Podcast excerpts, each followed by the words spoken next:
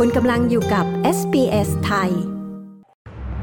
รัฐบาลออสเตรเลียปล่อยตัว 80 คนที่เคยถูกกักกันอย่างไม่มีกำหนดจากสถานกักกันสำนักงานตรวจคนเข้าเมือง CEO Optus จะเผชิญการไต่สวนหาความจริงของวุฒิสภาเรื่องระบบล่ม นักกฎหมายชี้รัฐบาลไทยออกพรบกู้เงิน เพื่อใช้ในโครงการดิจิทัล Wallet แต่อาจมีผู้ยื่นสารรัฐธรรมนูญให้ตีความ ติดตามสรุปข่าวรอบวันจาก SBS ไทย 13 พฤศจิกายน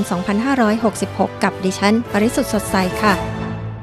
รัฐบาลสหพันธรัฐกล่าวว่าได้มีการปล่อยตัวผู้คน 80 คนจากสถานกักกันของสำนักงานตรวจคนเข้าเมือง หลังศาลสูงพบว่าการกักกันตัวพวกเขาอย่างไม่มีกำหนดปล่อยนั้น ผิดกฎหมาย แอนดรูจาลส์รัฐมนตรีด้านการตรวจคนเข้าเมืองของออสเตรเลียกล่าวว่า รัฐบาลได้เตรียมพร้อมสำหรับคำตัดสินของศาลที่ได้มีขึ้นในวันพุธที่ 8 พฤศจิกายนที่ผ่านมา และผู้คนหลายสิบคนที่อยู่ภายใต้เงื่อนไขวีซ่าที่เหมาะสมได้รับการปล่อยตัวเรียบร้อยแล้วคำตัดสินของศาลที่เปลี่ยนแปลงนโยบายที่ใช้มา 20 ปี ดังกล่าวเกิดขึ้น จากกรณีของชายชาวโรฮิงญาผู้หนึ่ง ที่เผชิญการถูกกักกันตัวตลอดชีวิต เนื่องจากไม่มีประเทศใดที่จะรับตัวเขาไปตั้งถิ่นฐานใหม่ เพราะเขาเคยต้องโทษอาญาเกี่ยวกับการล่วงละเมิดทางเพศเด็ก แดนเทียนโฆษกด้านการตรวจคนเข้าเมืองของพรรคฝ่ายค้านสหพันธรัฐกล่าวว่า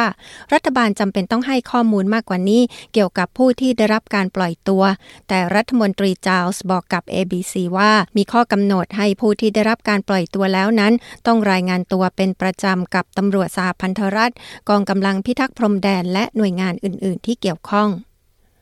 รัฐบาลออสเตรเลียลดความแข็งกร้าวลงเกี่ยวกับการที่รัฐบาลไม่เห็นด้วยกับการหยุดยิงในตะวันออกกลาง หลังการประท้วงทั่วประเทศในช่วงสุดสัปดาห์ โดยผู้สนับสนุนชาวเลสไตน์และผู้สนับสนุนอิสราเอล รัฐมนตรีสิ่งแวดล้อมธัญญาพลิเบเซกชี้แจงความเห็นของรัฐมนตรีต่างประเทศเพนนีวอง ที่เรียกร้องขอสิ่งที่เธอกล่าวว่าเป็นก้าวย่างสู่การหยุดยิง โดยกล่าวว่ารัฐบาลสนับสนุนการดำเนินการเพื่อยุติความเป็นปรปักษ์ต่อกัน แทนที่จะผลักดันให้ยุติความรุนแรงโดยทันที ตำรวจวิกตอเรียล่าวว่ามีผู้คน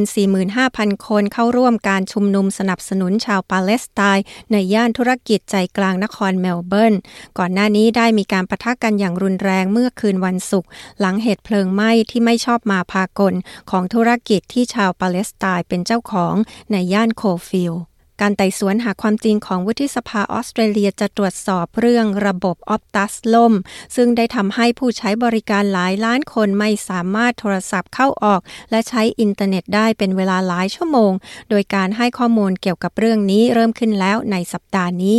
ซาร่าแฮนสันยังวุฒิสมาชิกของพรรคกรีนส์ซึ่งจะเป็นประธานการไต่สวนหาความจริงกล่าวว่า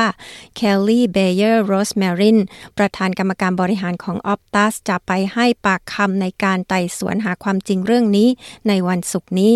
วุฒิสมาชิกแฮนสันยังกล่าวว่า การไต่สวนหาความจริงจะหาสาเหตุของเหตุการณ์ระบบล่ม วิธีการที่จะป้องกันไม่ให้เกิดเหตุ เช่นนี้อีกในอนาคต รวมทั้งเหตุผลว่าทำไม Optus จึงไม่ให้ข้อมูลมากนักแก่รัฐบาลและผู้ใช้บริการในวันเกิดเหตุ ที่ประเทศไทยนักกฎหมายชี้ออกพรบกู้เงิน เพื่อใช้ในโครงการดิจิทัลวอลเล็ตได้ แต่ไม่แน่ใจจะมีผู้ยื่นสารรัฐธรรมนูญตีความหรือไม่ จากกรณีที่เศรษฐาทวีสินนายกรัฐมนตรี และรัฐมนตรีกระทรวงการคลังของไทยถแถลงข่าวยืนยันว่ารัฐบาลจะแจกเงินดิจิทัลวอลเล็ต1 0,000 บาทแน่นอน โดยจะแจกให้ประชาชนไทย 50 ล้านคนที่อายุ 16 ปีขึ้นไป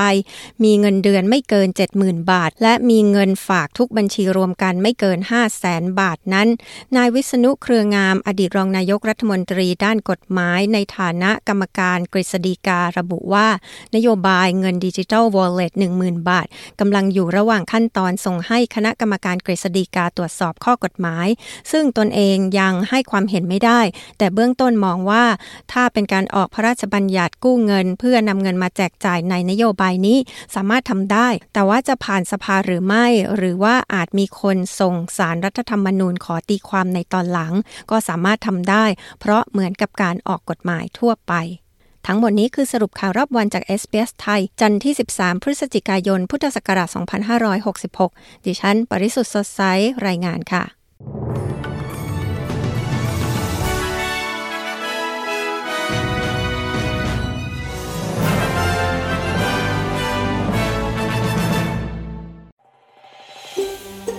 การฟังเรื่องราวน่าสนใจแบบนี้อีกใช่ไหม ฟังได้ทาง Apple Podcast Google Podcast Spotify หรือที่อื่น ๆ ที่คุณฟัง podcast ของคุณ